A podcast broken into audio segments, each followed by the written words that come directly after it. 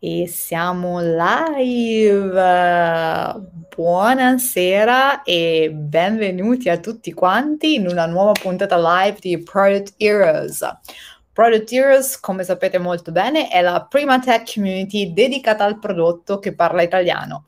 Se volete rimanere aggiornati con noi su tutte le nostre news e i prossimi live, iscrivetevi al canale qua sotto e cliccate la campanella a fianco per essere notificati su tutte le nostre prossime dirette. Io sono Sara Tortoli e per la prima volta non vi parlo da Berlino, ma vi parlo dall'Italia, come potete vedere dal cambiamento di settings alle mie spalle e sono la vostra host. Ed è mio compito intervistare per voi product leaders da tutto il mondo con l'obiettivo di ricavare le best practice e le lesson learned che puoi mettere fin da subito in pratica nella tua azienda. La puntata di oggi ha una guest che io ho cercato personalmente a più riprese e alla fine, presa da sfinimento, mi ha detto sì, vengo, vengo a Product e sono contentissima che abbia accettato perché la mia guest di oggi è Francesca Marano. Francesca è team lead a WordPress per il core team che si occupa di Yoast, che è forse il più celebre plugin che esiste di WordPress. Uh, di sé dice che è la, un, della seconda generazione di donne in tech nella sua famiglia, che ci racconterà tra pochissimo, e che ha sperimentato con i computer fin dall'età di otto anni. È una incredibile educatrice, community leader, uh, autrice, mentore e anche public speaker. Dirige il suo team e inoltre, dal 2000, dal, inoltre è una mentore delle, di donne specialmente nel tech. Quindi io senza ulteriori indugi ve la presento perché in realtà lei vi racconterà la sua storia pazzesca e quindi già vi anticipo che questa è una puntata un po' diversa eh, da quelle che facciamo perché con Francesca andremo già un po' a ruota libera, io già questo lo so. Francesca, ciao, ciao, benvenuta. Grazie. Senti, ma ci eravamo dette che mh, mm, portavamo da bere su LinkedIn. Guarda, e... guarda, io sono arrivata in Italia, mi hanno dato l'acqua e una mascherina. Cioè, io mi sono fatta un gin and tonic. Cioè, in tuo onore. Capite, già capite tipo lo spessore di Francesca che si, si, presenta con il gin tonic. Io già ti ammiro per questo. Quel gin no, ma Francesco, poi... sono la cameretta di quando ero bambina, cioè capito, con le stelline, eccetera, non posso presentarmi col gin tonic, no? No, è vero, eh. è vero. Puoi anche dire qual è la cosa che per me era più importante prima di questa diretta, ovvero sistemarmi il rossetto. Questo, Io, questo stavamo no. facendo prima di entrare in diretta, è no, assolutamente problema. Eh, lei ha trovato il rossetto, io no. Allora, Francesca, Grazie mille per essere in diretta con noi oggi. Grazie e io in realtà volevo partire dalla tua storia pazzesca, perché tu, cioè, io sono rimasta letteralmente innamorata dal, dal, tuo passato, dal tuo racconto, da come sei arrivata a essere quello che sei oggi, eccetera. Allora, eh, tutto in una notte di pioggia del 1974 Nasco a Torino in 40 minuti, dimostrando fin dall'inizio un'enorme voglia di fare. eh, ed è così, eh, nel senso che io sono proprio una che fa, se mi fermo è la fine, quando mi fermo c'è qualcosa che non va. E i miei genitori sono entrambi programmatori, mio papà ha iniziato nel 67, credo, e la mia mamma sul finire degli anni 70. Quindi io sono stata, credo, una delle prime persone, sicuramente nel, nel, così, nel paesino in cui vivevamo all'epoca, alle porte di Torino, ma forse anche in un'area geografica un po' più, più grande, perché nel 1982 il mio papà mi ha, ha portato a casa un personal computer, cioè, mm, mm, che all'epoca era già molto compatto. Era, qui se c'è qualche ascoltatore over 40 forse se lo ricorda, lo ZX Spectrum, ehm, che che è stato uno dei primi personal computer insieme al VIC-20, Mac 64, queste robe qua, eh, e che mio papà portò, credo, all'epoca dalla Germania, dove lui lavorava al progetto eh, del tornado con Inghilterra e Germania, quindi il, il caccia da guerra europeo. E, in tutto ciò mia mamma invece lavorava inizialmente, ha fatto insomma tanti lavori e poi a un certo punto a 30 anni passati esce questo, quindi io ero già nata, insomma, eh, esce questo concorso nell'azienda in cui lavorava per diventare programmatori e lei dice ma sì, perché no? Cioè, no? E quindi eh, anche lei si è messa a fare la programmatrice dopo il mio babbo eh, eh e questo era un po' ehm, così l'ambiente in casa. Eh, loro si sono occupati sempre di grandissimi mainframe, quindi um, banche, assicurazioni, automatizzazione. Allora, io dico un sacco di cavolate in italiano perché traduco dall'inglese all'italiano, perché per me... Beh, quello è un problema. Ok, perché per me il linguaggio del lavoro è, è l'inglese da tantissimi anni, quindi ogni tanto ti Quello è, è, il problema tuo, come di tutti i guest che sono passati da okay. qua, come il mio, quindi non preoccuparti. Il nostro, il nostro, audience ci perdona. Va bene. Vogliamo essere, non vogliamo essere antipatici, è proprio No, è che proprio, mm, certe volte dico, ok, adesso dico una cavolata o sto zitta 30 secondi alla ricerca della parola? Cos'è peggio? È una domanda. A volte va in inglese, tanto penso Ma sì, tanto voi mi capite. E, ehm, quindi insomma, progetti molto molto grandi, molto complessi, che all'epoca si scrivevano sui tabulati, mm, si facevano i flowchart anche di cose molto complesse e poi si iniziava a scrivere il codice.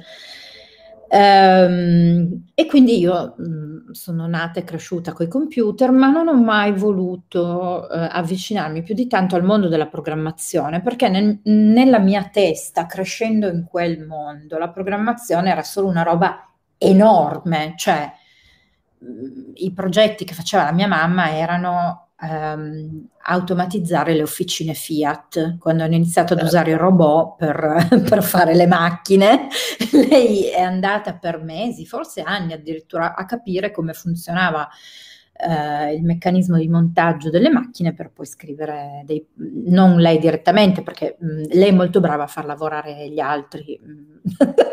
e quindi lei è proprio la project lead per, per eccellenza e quindi poi faceva scrivere questi programmi. Quindi a me quella cosa lì non è che mi interessasse molto, vista così in famiglia, cioè di andare nelle banche per quattro anni a capire una delle cose che noi ovviamente diamo per scontate oramai, eh, però che invece sono state delle, dei progetti significativi per l'informatica, non, non tanto per il web, tipo stampare eh, gli estratti conto in modo sequenziale leggendo dei, um, dei, codici a barra. Cioè, la programmazione per me era questa, quindi non mi è mai interessata. Uh, poi nel 94 mi sono trasferita assolutamente per caso in Israele uh, per lavorare in un kibbutz perché non avevo voglia di andare all'università e mio babbo mi scrive un fax che devo avere da qualche parte tutte le volte dico porca miseria dove, la, dove, l'avrò messo non lo so però lo troverò prima o poi mi scrive un fax dicendomi Franci c'è questa nuova cosa che si chiama email eh, visto che lì in Israele sono avanti con la tecnologia vai in una biblioteca e apriti un account e così ho incontrato il web eh, poi sono rientrata in Italia, ho iniziato... Che anno era? Il 94. 94, ok. Sì, quindi proprio gli albori. E poi a un certo punto sono rientrata in Italia, ho iniziato a fare tutt'altro lavoro, però mi sono sempre portata un po' dietro questa cosa del ma sai che c'è questa roba nuova che forse la possiamo usare per farci qualcosa? Quando appunto insomma, pochi anni prima eh, c'è questa quote famosa no, di uh, Sir uh, Tim Berners-Lee che dice che quando è andato a presentare il suo progetto uh, dell'internet al CERN, il risultato, il, il, il, il commento al progetto è mm, sounds potential, cioè sem- sembra una okay. cosa interessante, ha del potenziale. Mm. quindi era pochi anni dopo questa, questo potential. E allora questo potential me lo sono portato un po' dietro, eh, facendo delle cose che, che appunto di nuovo oggi diamo assolutamente per scontate, ma non lo erano. Quindi andando a lavorare in una compagnia aerea dicendo scusate, ma invece di mandarci i telex con gli Stati Uniti, perché non ci mandiamo le email? Le email, cioè queste robe qua. Quindi questo è stato molto, molto interessante. Eh, poter partecipare a quella che adesso si chiama digital transformation, ma che in realtà, mh, mm, a mio avviso, non è altro che trovare gli strumenti giusti, che siano digitali o meno, per, per renderci la vita facile. E mm, poi cosa ho fatto? Poi a un certo punto, a, a, a, quel punto ho detto, vabbè, allora ci piglio abbastanza con sto web, vediamo di farne qualcosa. E mi iscrivo oramai 27enne, credo, ad una facoltà che non esiste più, eh, qua a Torino, che fa, fa capo al DAMS e che all'epoca si chiamava Multidams, che era... prendo un sorso di gin tonic prima di dirlo, perché è veramente una di, una di quelle robe all'italiana Ragazzi, questa è la puntata che io aspettavo da una vita. Incredibile. No, scusa, mercoledì è metà settimana, sono, se- sono le sette, non, cioè, no? È Poi giusto, non possiamo andare da nessuna parte più che bere qua da sola con il. Ma Marco mi brontola se bevo in diretta. Per ah, quello. Marco, scusaci, Marco. scusaci eh. Marco, scusaci. Io, no, tu puoi bere, io no. Io posso bere perché sono ospite. E, ehm, quindi mi iscrivo a questa facoltà. Comunque, aspetta, vogliamo, vogliamo, intanto salutare i nostri ospiti. Sì, certo. Avete già capito la, la, diversità di questa puntata che va a Gin Tonic, no? Quindi se, se ci salutate anche in chat, ci dite sì, cosa state sì, bevendo, sì. Anche, anche voi se state bevendo, eh, ci fate un favore, insomma. E ovviamente domande che volete fare a Francesca, perché certo. Francesca è un pozzo di scienza, letteralmente. Anche sul realtà, gin. Io sono una grande conoscitrice eh, di certo. gin. Vado al festival del gin, queste robe qua. Quindi se avete anche delle domande sul gin, io mi sono preparata il libretto con i gin, le toniche e i garnish. Quindi voi potete chiedermi queste cose e io risponderò forse più sul gin che sul web 3.0 ad esempio. E, insomma, sai, morale... io arriveremo eh, so. che, arriverò dovuto... che tu sai che sono una patita di questa cosa io. Ho dovuto quindi... studiare tutta la settimana perché io non, non ah, so davvero? Eh certo. per non fare cioè, dopo, dopo, questa sarà la domanda topica che ti voglio fare no, lo so, cioè, sappi, open source versus uh, web 3.0 ma non, non, mettiamo il carro davanti no no lo so lo so e allora mi iscrivo a questa facoltà assolutamente ah, inutile che era um, uh, multimedia e arte. Mm-hmm. Allora mh, mm, si facevano una serie di, di, di, esami da DAMS, quindi letteratura italiana, mm, teatro, musica, queste robe qua, e eh, esami tipo progettazione multimediale. Io ho fatto una marea di CD-ROM nella mia vita. Ok. Ah già, Quelle... ricor- ho vaghi ricordi di questo. Hai vaghi ricordi, per fortuna anch'io, perché era, vabbè, no, in realtà aveva il suo perché, quindi si faceva all'epoca, e, t- altra cosa molto italiana, ancora adesso ai libri di scuola eh, sono allegati CD-ROM, quindi un'industria, un'industria secondo me che esiste, sì, che esiste ancora, non so quanto proficua, per chi li progetta, ma niente, le case editrici okay. continuano ad infilare il CD-ROM in tutti i libri di testo. Dovrebbero assumere dei product manager anche loro, forse. Penso di sì. Quindi ho fatto un sacco di, fatto un sacco di CD-ROM, ho fatto un sacco di cose e mh, ero già bella contentuccia comunque di, questa, mh, di, questa, di questo percorso di laurea finché ho scoperto Jeffrey Zeldman, eh, che è uno dei padri il padre dei uh, web standard, perché all'epoca un'altra cosa uh, che secondo me adesso succede ma in un altro modo era la guerra dei, dei, browser, per cui ogni browser si faceva il suo prefisso vendor e quindi tu qualsiasi cosa scrivessi non funziona mai nello stesso modo in tutti i browser. Ancora adesso continuano ad esserci grossi problemi eh, di compatibilità. Per dire, io uso Safari e invece adesso mi sono installata Chrome per fare questa chiamata perché eh, Restream eh, sì, Safari, Safari. No, no, te devi avere Chrome. Eh, lo so, ma io invece amo Safari, quindi uso lui. Eh, comunque, insomma, mi iscrivo, sono contenta, faccio CD-ROM, lavoro alla re- redazione web dell'università, tutte queste robe qua. Scopro Jeffrey Zeldman andando su internet che nel 2001 non era ancora così eh, pervasivo come oggi, per cui tantissimi studenti arrivavano a questa facoltà di multidams dovendo aprire ancora il proprio indirizzo email, perché comunque non sempre nelle case c'era, eh, c'era internet, quindi se andavo in biblioteca, queste robe qua. A tre esami dalla fine di questa laurea scopro Jeffrey Selman e scopro il mondo di CSS Garden, che anche qua per chi ha over 40 è stato veramente una pietra miliare del web. Mi faccio arrivare il libro dei web standard dagli Stati Uniti, lo porto alla professoressa di interazione uomo-macchina. Lei lo guarda, dice, sì, interessante, non l'ho mai sentito. Mi cadono le braccia, le recupero a fatica, esco dall'università e non ci torno mai più. Ma senti, insomma, mi sembrava di non avere più tanto da imparare da questa gente, ecco. Cioè, quindi tu hai imparato tutto da sola? Tutto. Tranne, dunque, l'unica, ho fatto un corso di circa 4-5 mesi su HTML, il CSS nel, 94, nel, due, nel 99, quando ho fatto il corso, non mi ricordo se non esisteva o non si usava, ma comunque insomma, il CSS poi l'ho imparato L'HTML ho fatto un corso di qualche mese, l'ho imparato e poi ho imparato il CSS da sola grazie a Jeffrey Zeldman e Eric Meyer e tutti questi così, pionieri del web. Eh, poi, e, poi c'è, scusa, da lì che hai imparato a fare coding da sola, eccetera, perché ragazzi sì. è possibile imparare da soli. Tutto, tutto è possibile imparare da soli. Adesso sto imparando il PHP. Ma secondo te no, la scuola è un po' overrated? È meglio, è meglio essere self-taught, quindi autodidatti?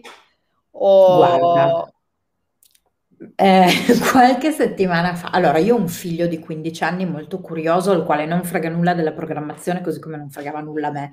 Lui vuole fare il product designer, lui mm-hmm. dice che vuole fare le sedie, i telefoni, le, quelle robe lì. Vabbè.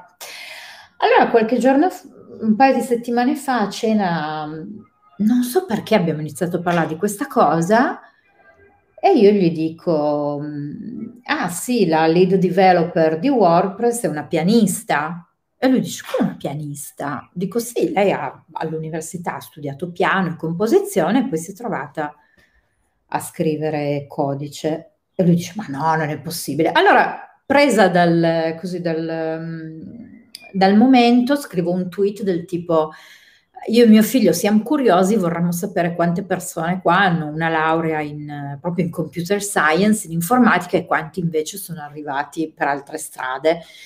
E la stragrande maggioranza delle persone sono arrivate da completamente altre strade e la cosa molto interessante, perché adesso stiamo mettendo tutti i dati insieme con dei miei colleghi perché vogliamo farci una, una storia, qualcosa, perché è davvero interessante, la laurea eh, che, che, è stata riscontrata di più in questo caso, di circa 140 risposte, è stato in teologia. Teologia? Sì. no! Giuro! Adesso mettiamo insieme questi dati e vediamo di farci una storia un po', un po' bellina perché secondo me è una cosa molto interessante. Però questa storia che... Cioè, eh, eh, qualcuno aveva ha detto sì sì ho una laurea in informatica, altri appunto o non hanno nessuna laurea o hanno studiato teologia, un'altra ha detto business administration, insomma di tutto di più. Quindi la scuola, io ho questa sensazione nella vita in generale da sempre, che o ti interessa una cosa oppure mh, qualsiasi scuola tu faccia non potrà mai aiutarti in nessun modo, perché comunque se ti manca la curiosità, la voglia di imparare quella cosa e, e quindi andare oltre uh, le istruzioni che ricevi uh, in modo formale, mh, mm, ti, fermi, ti fermi lì, quindi puoi avere anche la laurea a 110 lode uh, in informatica, però poi se ti fermi a quella mentalità in cui tutto deve essere affrontato in questo modo accademico e mai sporcandosi le mani, parlando con gli utenti, eh, sta un po' lì. Vero. E tu quindi cioè, impari da sola? Quindi io imparo da sola, ma poi decido che di nuovo non me ne frega niente del web e vado a fare eh, di nuovo giusto. un altro lavoro. Cioè, vai, vai, in un altro kibbutz in Israele? No, no. un ashram in India? No, quello no, lo farò per i, per i miei 50 anni. Andiamo insieme. Voglio andare a fare una roba di Vipassana una settimana senza che nessuno parli mai in contemplazione totale dell'universo. Okay. Vediamo. Abbiamo tre anni, ricordo. Ok, perfetto. Inizia a organizzare. Possiamo cominciare a pianificare. No, sì. poi cioè, non te ne frega niente di nuovo. Non me ne frega niente. Vado a fare un altro lavoro completamente nell'ambito del... Um, um, dell'interior design, lifestyle, import-export di mobili, oggetti. Eh? Ok. E nasce mio figlio nel 2006. Nasce mio figlio Uh, e uh, i suoi nonni, dalla parte del papà, vivono in Israele. Quindi cosa fa la mamma moderna? Apre un blog, evidentemente. Ovvio. Ovvio, se, se, se no come faccio? E dove lo vedere... apre questo blog? Come faccio a far vedere le foto ai nonni se non c'è un blog? Allora faccio eh. due cose. Una è aprire un account su Flickr mm-hmm. e una è aprire un blog su wordpress.com. Anche lì, perché? Perché Jeffrey Zeldman in un post dice dopo anni passati a fare il mio sito in HTML, CSS, quindi tutte le volte che devo scrivere un articolo apro un nuovo file HTML, metto il link nella home page, mi arrabatto come posso, eh, passo a WordPress. E io ovviamente essendo discepola seguo prima wordpress.com perché non avevo un granché voglia di occuparmi di hosting, dominio, balle varie. Poi sempre in questo mondo da mamma blogger vinco un corso online per imparare ad usare wordpress.org e a mettere insieme l'hosting col dominio, DNS, FTP, tutte queste menate qua. E dico, mm, ma io questa cosa qua l'ho già sentita circa 11 anni fa, quando ho fatto il corso di HTML, che dovevo caricare il file via FTP, queste menate qua. E allora inizio a ravanare in mezzo a WordPress.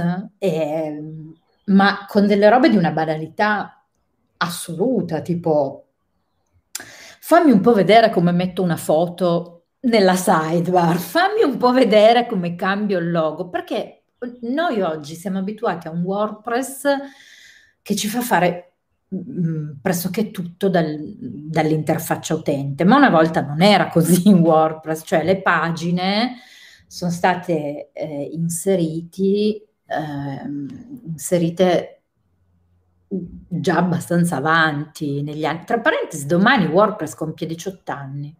Wow, maggiorenne diventa. Spoiler on, sì, proprio caramba. E quindi anche... Happy birthday! Anche, sì, anche le pagine che noi diamo per scontato, no? Come tipo di contenuto, per cui se devo scrivere un articolo scrivo un post, se devo scrivere una pagina informativa scrivo, uso una pagina, non è una roba che nel 2008 ancora era così mm, proprio, proprio immediata. E, e, quindi ho iniziato a ravanare um, dietro alle quinte di WordPress e a quel punto mio figlio intanto è un po' cresciuto, quindi non aveva più tanta voglia di mettersi in posa per i nonni, le foto erano sempre più scarse, cioè sempre meno foto. No, ma io la sto raccontando così, ma è vera, cioè non è che no, no. Ah, mi sono inventata so, questa... No, cioè, no, lo so che è vera, lo so, lo so, lo so che è verissima. E così, allora a un certo punto, siccome mio figlio inizia a non farsi più fare tanto le foto, eh, allora boh, sto, sto blog giace così eh, inattivo. Se non che, e ti sto parlando degli anni 2008-2010, all'epoca questa... Quindi anche in piena crisi economica. Anche, anche in piena vuoi, crisi no? economica, sì. Però io, sai, il mio lavoro era importare mobili dal Marocco e venderli da Cargo High a Milano e alla Rinascente, quindi non è che la crisi economica fosse proprio una roba eh, che così mi ha toccata molto da vicino da quel punto di vista.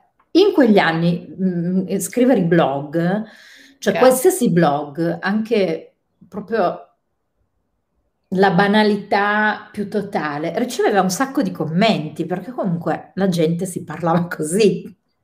Eh sì, perché no? poi non c'erano tante cose, cioè non c'era, c'era nemmeno tutto questo materiale. Online, no, c'era no? un Twitter proprio all'inizio, Facebook all'inizio, c'era inizio, Facebook. inizio. Sì, sì, c'era Facebook. Facebook eh, non mi ricordo mai in che anno è stato fondato, ma mi ricordo che Matteo, mio figlio, era piccolo quando io ho aperto l'account. Twitter anche l'ho, l'ho aperto, eh, che lui era proprio neonato quindi Flickr, ad esempio, e ne parlavo con Marco l'altro giorno, Flickr è un prodotto che ha segnato la storia dell'internet perché è stato eh, uno dei primi social network basato yeah. sulle immagini, ma la gente si faceva amica proprio, cioè tu c'erano tutti i gruppi, eh, le foto di Torino, oppure quelle che fanno la maglia, oppure le mamme, oppure le mele, oppure certo. cioè, ognuno aveva un po' la sua passione. E ma tu com'è lasciava... che... Ma scusa, eh, ma tu com'è che poi, adesso sono curiosa, cioè co, scusa, da, da, Flickr, no? E da, eh. da WordPress, eh, il blog della mamma, ma come ci sei finita a WordPress? Ecco. Anzitutto mi dici quante carriere hai cambiato già nella tua eh, vita? me lo ricordo, me lo ricordo. No, perché ne... siamo passati dal kibbutz in Israele allora, le tre fondamentali... Proprio... Autodidatta di Berber. Sì.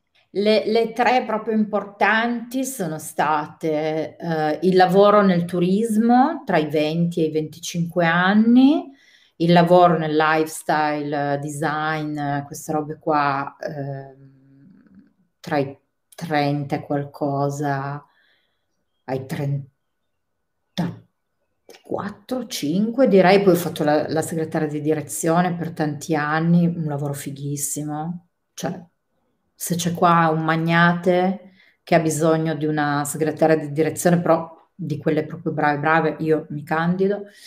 Ok.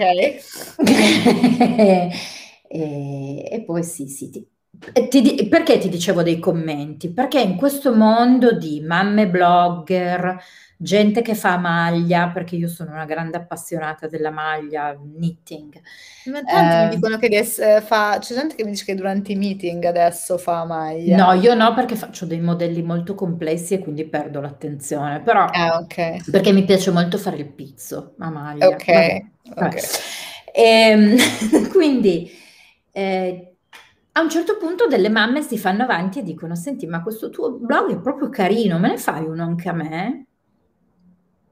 E io dico, boh, sì, va bene, cioè così inizio così, no? A farli un po' a queste altre donne, più o meno tutte nella stessa età anagrafica e, e situazione familiare. E così ho iniziato a fare i siti. Quindi hai cominciato a fare la web designer, ma io ancora non ho capito. Ragazzi, ci lascio col cliffhanger fino alla fine della, della puntata, no? Cioè, sì, è spettacolare, Francesca. Ma come ci sei arrivata a WordPress? Da? Sì, perché allora, ah, è vero, è vero, è vero, qua manca l'ultimo, l'ultimo miglio. Allora, inizio a fare i siti per le altre mamme. Si sparge la voce che c'è questa tizia che fa siti eh, soprattutto per donne eh, in transizione, quindi donne che fanno una certa fatica a rientrare nel mondo del lavoro e, ehm, e quindi si inventano dei mestieri. Io mi invento questo mestiere cioè di nuovo nel 2008-2009 non è che ci fossero tante web designer donna che si vendevano solo su internet quindi, e che certo. si vendevano raccontando i fatti propri in un blog che mescolava mh, mm, cosa faccio a maglia, cosa ho cucinato e l'ultimo l'ultima tecnologia CSS che ho scoperto ieri. E, e, poi a un certo punto incontro degli altri contributor di WordPress che mi dicono: Ma tu non contribuisci a WordPress? Io dico no, perché io comunque sono una front-end anche di quelle un po' sgalfe, cioè JavaScript aveva iniziato già a prendere il sopravvento, a me mh, mm, non, non, piaceva molto. Quindi dicevo: Sì, io sono una front-end, però sono proprio vecchio stile, HTML semantico, CSS. Allora mi dicono, no, no, ma guarda che puoi contribuire anche se non sei una, una sviluppatrice. Allora io ho detto, vabbè. E così ho iniziato a contribuire a WordPress e da lì ho iniziato a conoscere un sacco di gente in giro per il mondo e a dedicare sempre più tempo a WordPress, che è un progetto open source, e quindi si fa eh, all'aperto e tra volontari e, e boh, sono arrivata a fare la release lead di due versioni di WordPress. Così. Così. Così. Così. Ma tu adesso quante persone gestisci all'interno di WordPress? Allora, Francesca? dunque, dunque io eh, ho il mio team da Yoast. Yoast è una compagnia che produce un plugin di SEO per WordPress. Mm e eh, sponsorizza 5 persone per lavorare full time su WordPress.org, che invece è il progetto open source. WordPress.org non ha dei dipendenti, eh, ha una fondazione per la gestione del marchio e ha, una se- e ha migliaia di volontari che passano e fanno cosa gli pare, cosa gli piace, cosa riescono a fare col tempo che hanno. E poi ha un, mm-hmm. un uno zoccolo duro di, um, di contributor che vengono sponsorizzati dalle varie aziende. L'azienda che sponsorizza in assoluto più persone è Automatic, che è l'azienda mm. dietro a WordPress.com, quindi la versione commerciale SaaS di WordPress. Poi ci siamo noi con cinque persone, poi ci sono altre aziende che sponsorizzano da una a tre persone full time, compreso Google e degli hosting molto grandi. Uh, quindi il mio team in Yoast è fatto di 5 persone, il mio team um, in WordPress, che non è il mio team, è il team di tutti, è fatto di migliaia di persone. Io certo. do una mano col coordinamento proprio molto operativo in, questo, in, questa, in questa fase, cioè mentre come team lead a Yoast faccio la team lead, quindi faccio obiettivi, eh, struttura, priorità, one on one, tutte queste robe qua di cui immagino voi sappiate ben più di me e, e siate abituati a fare.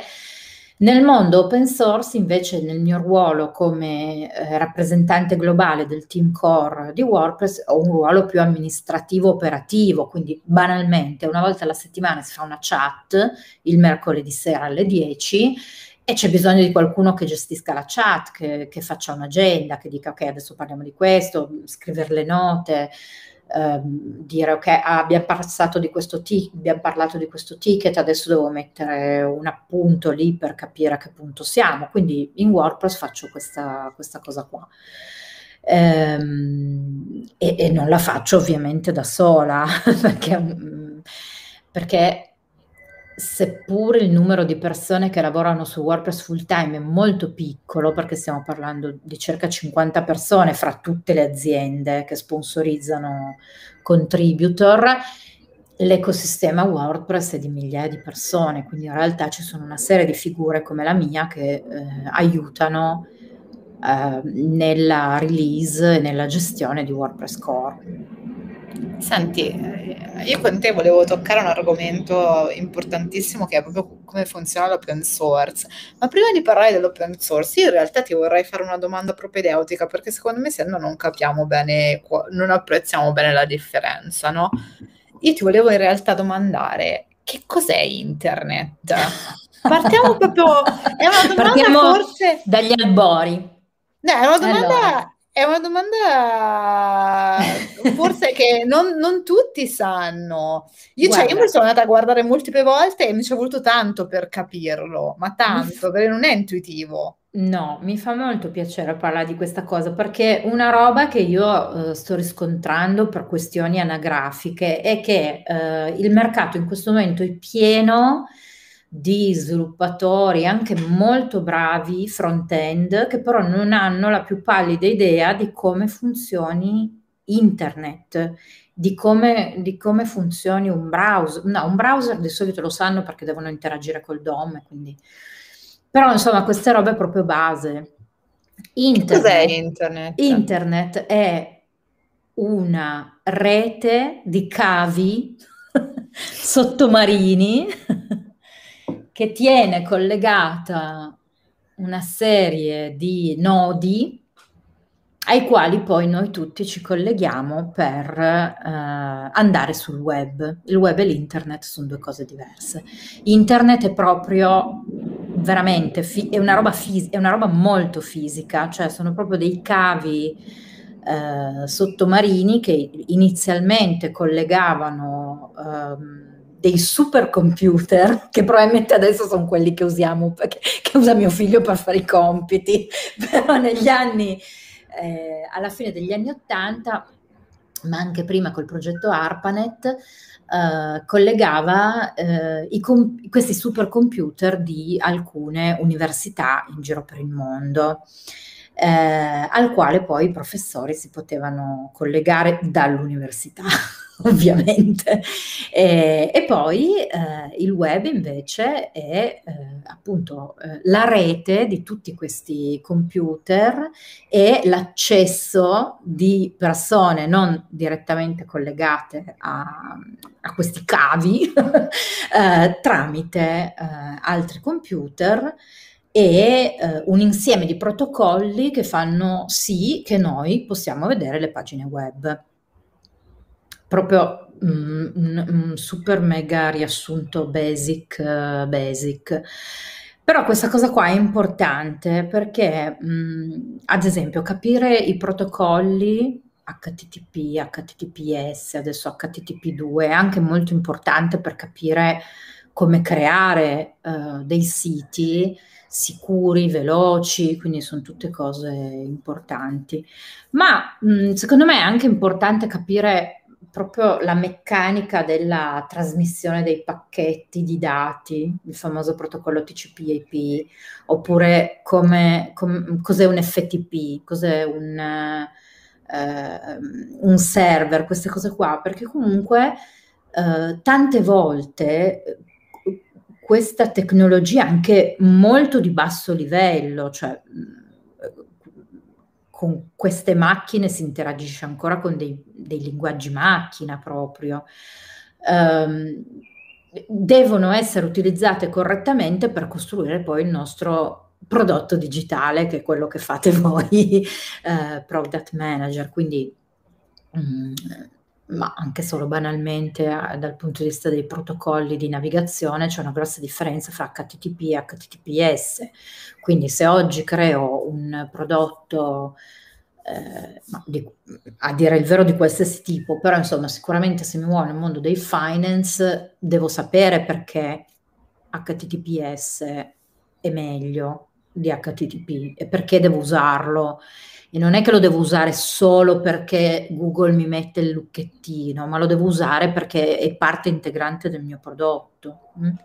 Quindi tutte queste cose qua sono importanti perché la mancanza di queste basi, secondo me, crea un po' ehm, un'incomprensione su cos'è il web, e perché dobbiamo costruirlo in un certo modo e non in un altro. L'altro giorno anche con Marco, io, io non sono una grande fan di JavaScript, secondo me JavaScript ha, ha rovinato il web perché lo ha reso uh, molto lento e molto esclusivo. Um, una pagina HTML CSS pesa tipo 1, 2, 3 kilobyte, una cosa del genere. Mm-hmm. Poi arrivi tu che butti un pacchettone JavaScript sopra solo per fare un'immaginetta che si muove. E JavaScript non è nato per quello, JavaScript è, per, è nato per interagire col DOM, e, ehm, che è il Document Object Model che sta tra, tra la pagina web e il browser. E, ehm, quindi io... Mh, mi sento un po' reduce, ti devo dire la verità in questo momento. Quindi tu che mi parli di web 3.0, io penso che non, non siamo ancora riusciti a fare bene il web 1.0. Io eh, quello ti volevo chiedere adesso, no? Perché cioè, c'era il web.1 che è open source. Le pagine HTML. No? Le, le pagine HTML sono le pagine HTML, così come sono. E il web 2.0 è il web dinamico, diciamo, quindi l'interazione ecco. con eh, il database, quindi PHP per intendere. Ma ecco, ce lo spieghi in maniera ancora più semplice, no? quando, quando, tu parli di web.1, che cosa intendi? E con un esempio, e quando parli di web 2.0, no? Sì. Che cosa intendi invece? Che cos'è? Dunque, il web 1.0 è proprio il web eh, fatto di pagine HTML e CSS con dei HTML soprattutto, devo dire, eh, piazzati con dei file piazzati su questi server e con le persone che tramite una serie di, di browser anche ormai morti accedono a queste pagine che però vengono a parte i casi di, di, cose già molto sofisticate come erano gli Ask Jeeves, quindi i primissimi motori di ricerca, in realtà i, i, siti, la maggior parte, anche i siti istituzionali come quelli delle università, erano dei gran file HTML in cui tutte le volte che dovevi mettere la notizia in prima pagina andavi a scrivere una nuova pagina, poi andavi nom.html, dicevi nuovo esame nella facoltà di Pinco Pallo. Quindi questo è il web 1.0. Um, ehm, e secondo me, ok, l'abbiamo superato, però per molti versi l'abbiamo superato troppo, nel senso che alcune cose molto importanti del web 1.0, che era eh, appunto l'HTML, un linguaggio universale di marcatura, ehm, che, ci, che poi si è evoluto per diventare un linguaggio semantico, che quindi ci spiega a, noi persone, ma soprattutto a, alle macchine, cosa, cosa c'è scritto in quella parte lì, l'abbiamo un po' tradito perché ehm, ancora oggi io vedo troppe pagine in cui non, non, non, si usano neanche correttamente i primi elementi dell'HTML, che sono i paragrafi, le liste, i titoli, eh, i link, l'i, l'ipertesto, l'ipertesto, cioè, è stato proprio eh, la fondazione del web. Tra parentesi, l'ipertesto nasce molto prima del web. Il primo ipertesto è Se una notte d'inverno un viaggiatore di Italo Calvino, che è un libro Davvero? che se vi occupate di internet dovete assolutamente leggere. Um, Vabbè, ci sono poi una serie di saggi sull'ipertesto che poi se volete vi mando anche dei link. Ma dei, tu mandaci un po' di link, un po' di roba che magari li, li mettiamo nel box, nel box in descrizione sì. per le persone che riguarderanno l'episodio poi. Dei pipponi però sono molto interessanti. Quindi il web 1.0 diciamo che l'abbiamo superato, ce l'abbiamo fatta e ok. Potevamo fare meglio.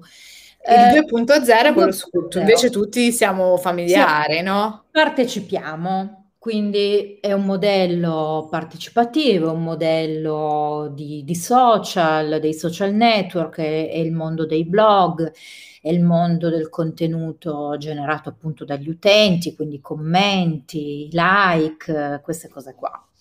Però è un mondo proprietario.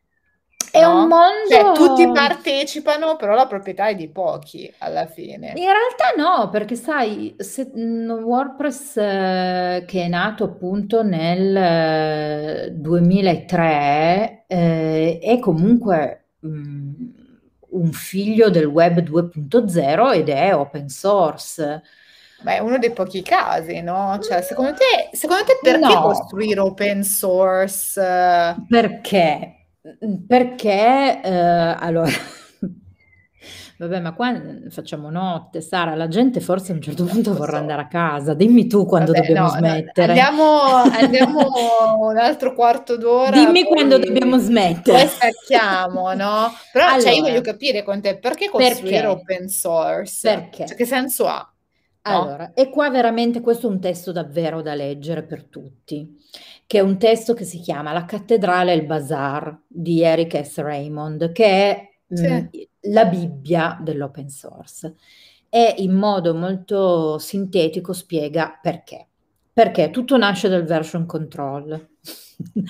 per cui ehm, tutti i software di version control sono stati proprio fondamentali per l'open source perché hanno permesso ehm, la creazione di software in maniera distribuita. Quindi adesso tutti facciamo i fighi, il lavoro distribuito, cioè questa roba esiste dal, dalla fine degli anni 90. Ecco, da quando, da quando eh, il version control è nato, il lavoro può essere distribuito.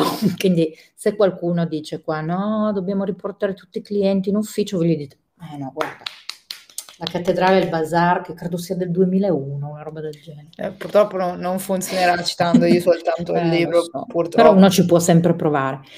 Eh, quindi l'open source perché? Perché permette un modello di sviluppo collaborativo, quindi esattamente come è nato WordPress.org, cioè Matt Mullenweg stava a 18 anni a Houston, Texas e Mike Little stava, credo oramai vicino ai 40, no, forse no, vicino ai 30 e qualcosa Manchester, UK, usano entrambi un, uh, un, software di blog che viene abbandonato dal suo creatore, quindi fanno una roba che si chiama fork, quindi si prende il, il software esistente e si ridistribuisce modificato.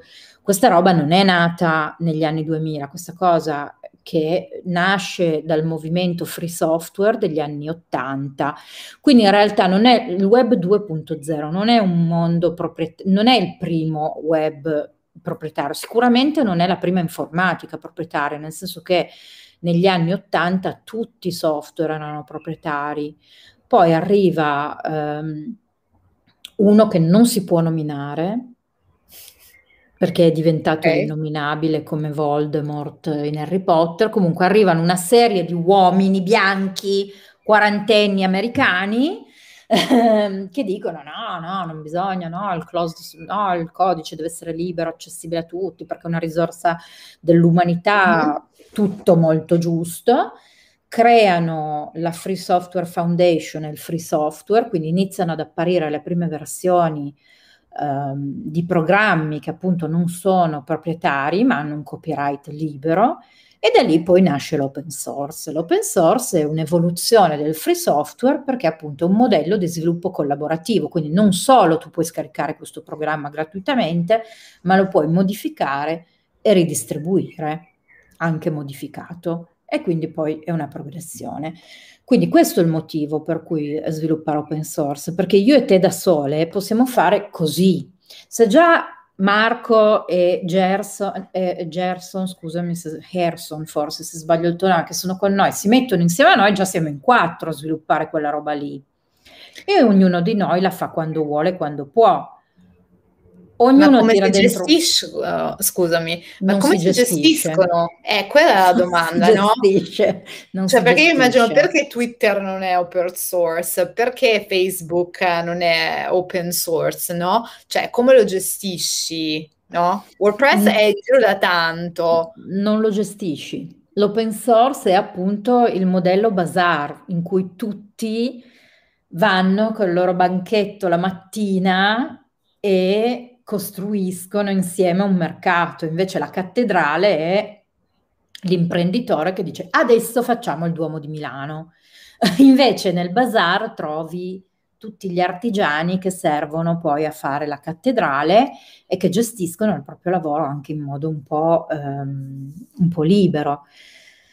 Guarda, l'open Come lo source coordini questo lo bazar? coordini. Cioè, questa è la domanda, Allora, capito? eh, Ci vuole nei una, perché progetti voi non avete product manager, no? No. Allora, WordPress non ha product manager, No. no? ha a malapena dei project manager, che siamo io e altre 5-6 persone.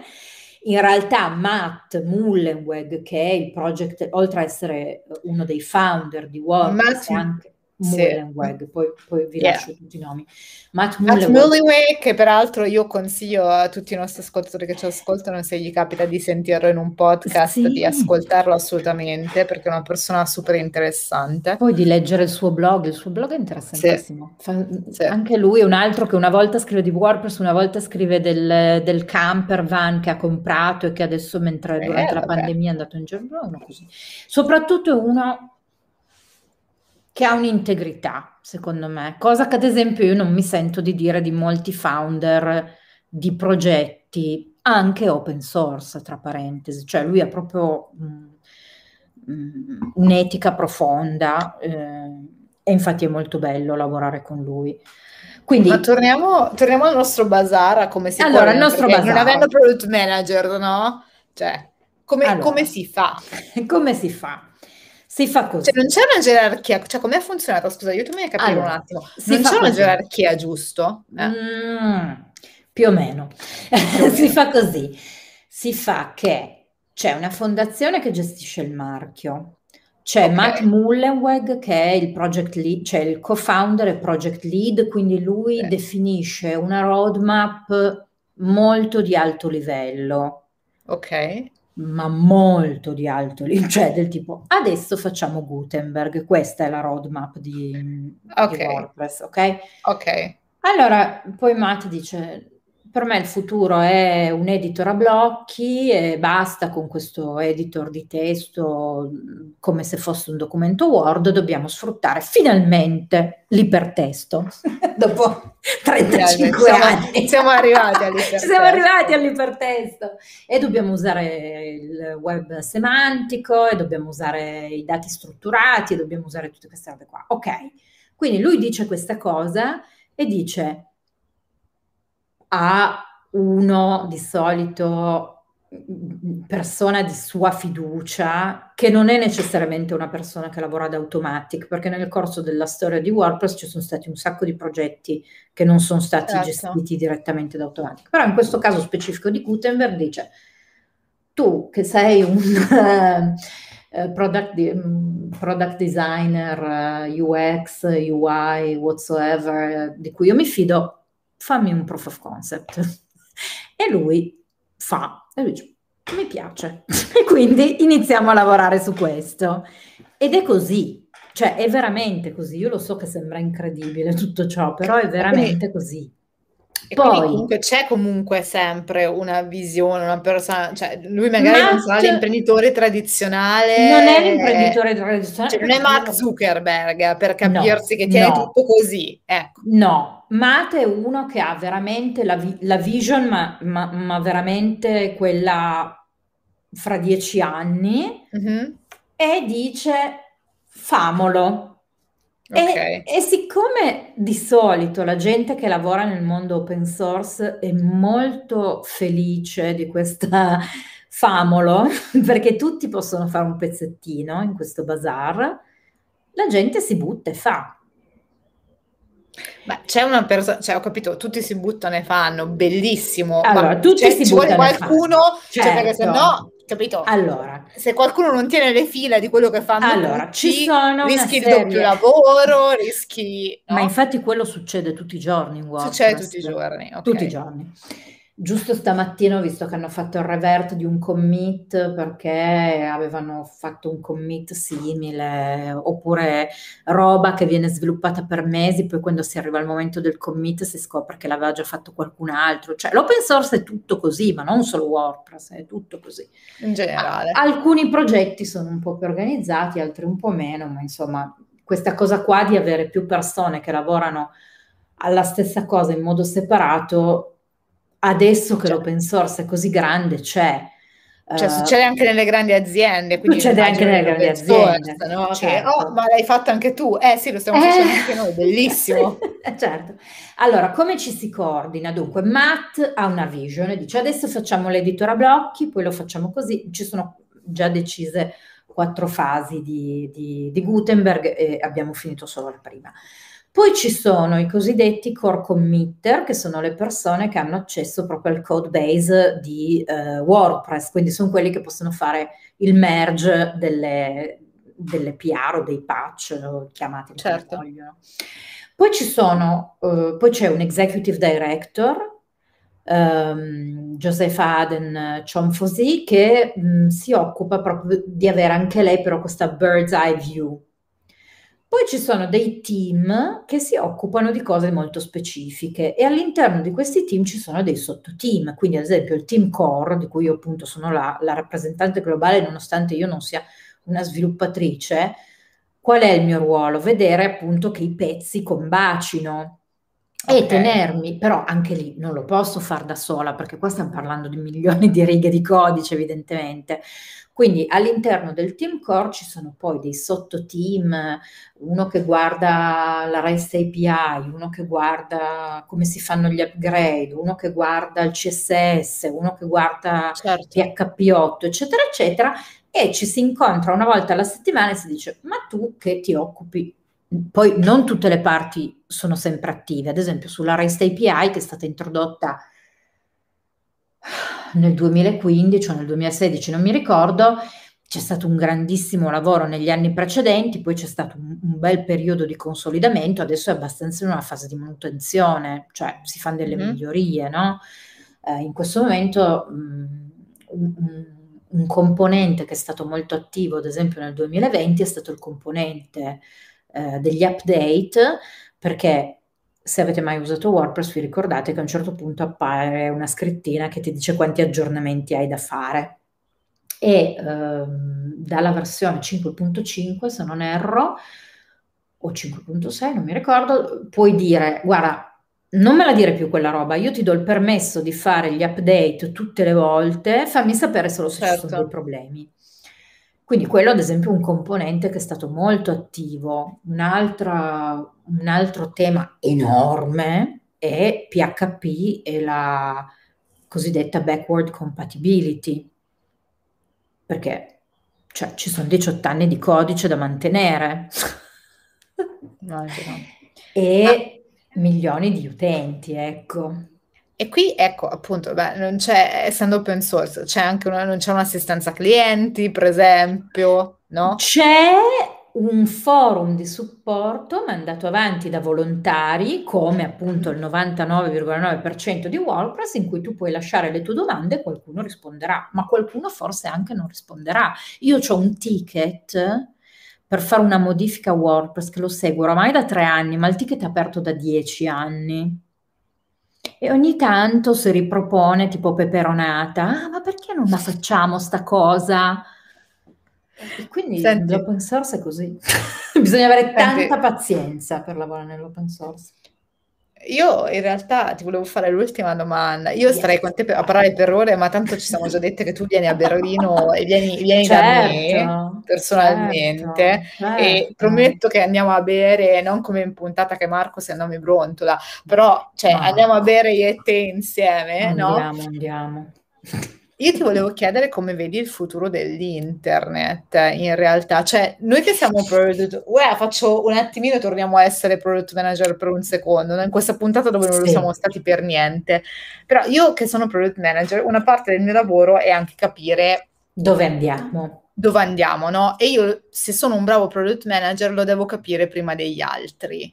Certo. Ok, e io vedo, ok, abbiamo visto il web 1.0, abbiamo visto il web 2.0, adesso abbiamo il web 3.0, no? Che forse è il più decentralizzato di tutti, diciamo è un'unione sì. tra l'1 e il 2, totalmente sì. decentralizzato, si parla di DAO, no? Di strutture totalmente decentralizzate simili all'open source, se vuoi. Co- tu come lo vedi il futuro? Allora, io in questo devo dire che credo eh, di mostrare un po' i miei anni in questa cosa qua, perché ad esempio eh, tutto quello che ha a che vedere con AI e machine learning, io sono onestamente spaventata. Perché sono onestamente spaventata? Perché io sono profondamente consapevole, avendolo visto fin dalla più tenera età, che i computer fanno quello che vogliamo noi quindi mh, mhmm, non a caso io penso che insomma ci sono tanti discorsi intorno all'etica eh, dell'AI perché cioè, è, è, come dire, un, uno strumento che com'era questa mano può essere piuma, può essere schiavo, non mi ricordo più queste, questi modi di dire eh, italiani, però insomma, ad esempio, a me questa, questa faccenda qua un po' mi, mi inquieta, eh, perché uh-huh. vedo subito la possibilità di, di usarla male. Invece, ehm, pur non sapendone assolutamente nulla, ho iniziato un po' a capire la potenzialità di tutta la questione blockchain, credo dieci anni in ritardo, ecco. Eh, però, ad esempio, quella è una, una questione mh, che io trovo eccitante e mi piace eh, pensare ai diversi, ai diversi usi e, e applicazioni. Um, qualche giorno fa su LinkedIn leggevo di questo olio um, che è accompagnato non so più da, da, quale blockchain, scusate se dico delle mm-hmm. cavolate, ma che ne, insomma, ne, ne, segue tutto il processo produttivo, quindi eh, tu grazie a questa tecnologia puoi davvero ritrovare tutto il percorso che questo olio ha fatto dall'albero al pe- tavolo. Penso tu stia parlando di V-Chain, credo, forse se dovessi tirare a indovinare. Non so, ripeto. È una, te- è una criptovaluta, è una criptovaluta, è una tecnologia anche che si occupano di, del tracciamento della filiera produttiva, di garantirne ecco, allora. Mi interessano molto. Cosa mi spaventa? Mi spaventa l'uso poco etico, de- cioè un'altra roba che, che, mh, mm, che non lo so, se, se non l'hai vissuta non sono sicura che sia proprio facilmente così capibile. Quando ci si incontrava su Mirk, che forse non lo so se qualcuno sa cos'è IRC. Me lo ricordo, mi, mi, sembra che mi suona ecco. familiare, ma non mi ricordo. Allora, IRC era una roba che eh, l'acronimo è Internet Relay Chat, una roba del genere. Comunque, dei server in cui la gente. E, il, mm, il nonno di Slack. Mm-hmm. Solo che era pubblico, cioè una volta che tu beccavi il server ci entravi ehm, e parlavi con la gente di tutto il mondo. E io nel 98 sono andata a pranzo nell'entroterra pavese con un ragazzo nuovo-zelandese e uno di Torino con i quali ci eravamo conosciuti in una stanza in cui scaricavamo gli episodi di Buffy the Vampire Slayer.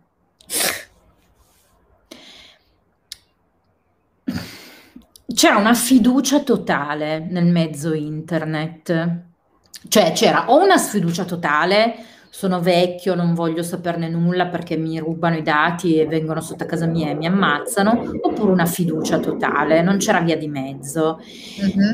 E devo dirti che negli anni 90 mh, mm, io non ho mai pensato ad, in- ad internet come una cosa pericolosa Oggi no, non lo so se mi sono anche un po' rimbambita perché sono mamma, perché sono più vecchia, queste robe qua, però a me quando mio figlio mi dice ah, adesso apro un account su questo Pinco Pallo, io già mi immagino degli scenari apocalittici in cui tutti i dati della famiglia vengono ciucciati eh, a scopo. Come, come ci si tutela, Francesca, da, da questo? Allora, ci si tutela... una domanda, ma ci, giuro che lo stoppiamo la diretta, ragazzi.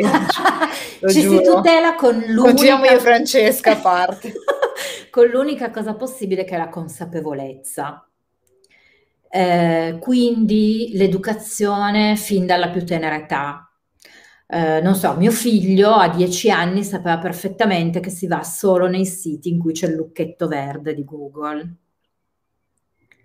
Um, quindi si, si, e, e questa educazione va fatta a tappeto, cioè va fatta anche nei centri bocce degli anziani, perché invece i ragazzini sono molto sgamati. Eh, cioè mio figlio e i suoi compagni hanno tutti account privati, nessuno di loro account pubblici. Invece i genitori delle mie amiche vengono eh, truffati per centinaia di migliaia di euro online.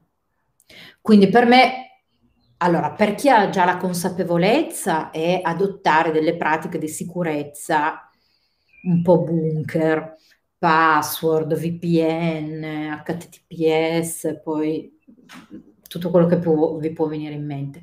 Per tutti gli altri consapevolezza, quindi io penso che sia proprio il nostro ruolo eh, raccontare a bambini, persone che non hanno comunque le competenze tecnologiche che abbiamo noi e anziani soprattutto, come si fa ad usare internet in modo etico e in modo sicuro. E l'etica a me che spaventa, più di tutto devo dire.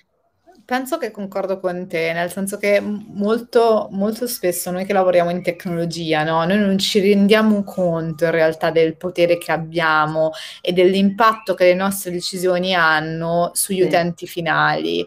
Cioè, a volte penso che sia veramente vero, specie se lavori in determinate aziende, noi non programmiamo soltanto computer o non contribuiamo alla programmazione di computer, contribuiamo alla programmazione di elementi e abbiamo anche il E per questo è anche il gatto arrivato che adesso mi morde ovviamente perché dice ma perché umana non sei qua a trattarmi come un re invece di parlare al computer?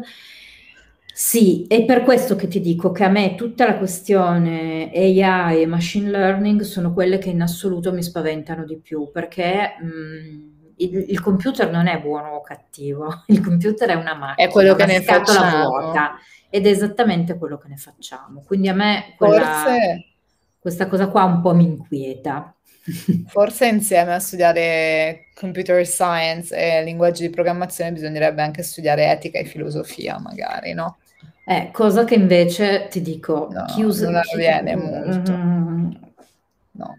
Mm, non okay. lo so. Non lo so, cioè me lo auguro, ecco. Io da parte mia quello che faccio è raccontare a più persone possibili eh, come usare il web uh, for the greater good. anche, anche, mh, mm, anche, mettendo le proprie ricette online, cioè io sono felicissima perché il 2021, figlio della pandemia, è la ripresa dei blog, che per me è vero, continuano ad essere la massima espressione del web, altro che le single page application, queste minchia, pardon, queste menate qua cioè per me i blog continuano ad essere veramente la massima espressione del web e la pandemia ce ne ha lasciati un sacco di nuovi, un sacco di vecchi rinati, quindi insomma spero che più persone possibili si mettano a fare quello che fate voi raccontando il prodotto. Adesso mi sono iscritta alla tua newsletter, Sara. Grazie. Un sacco, un sacco di titoli che mi interessano, quindi quello, ecco quello.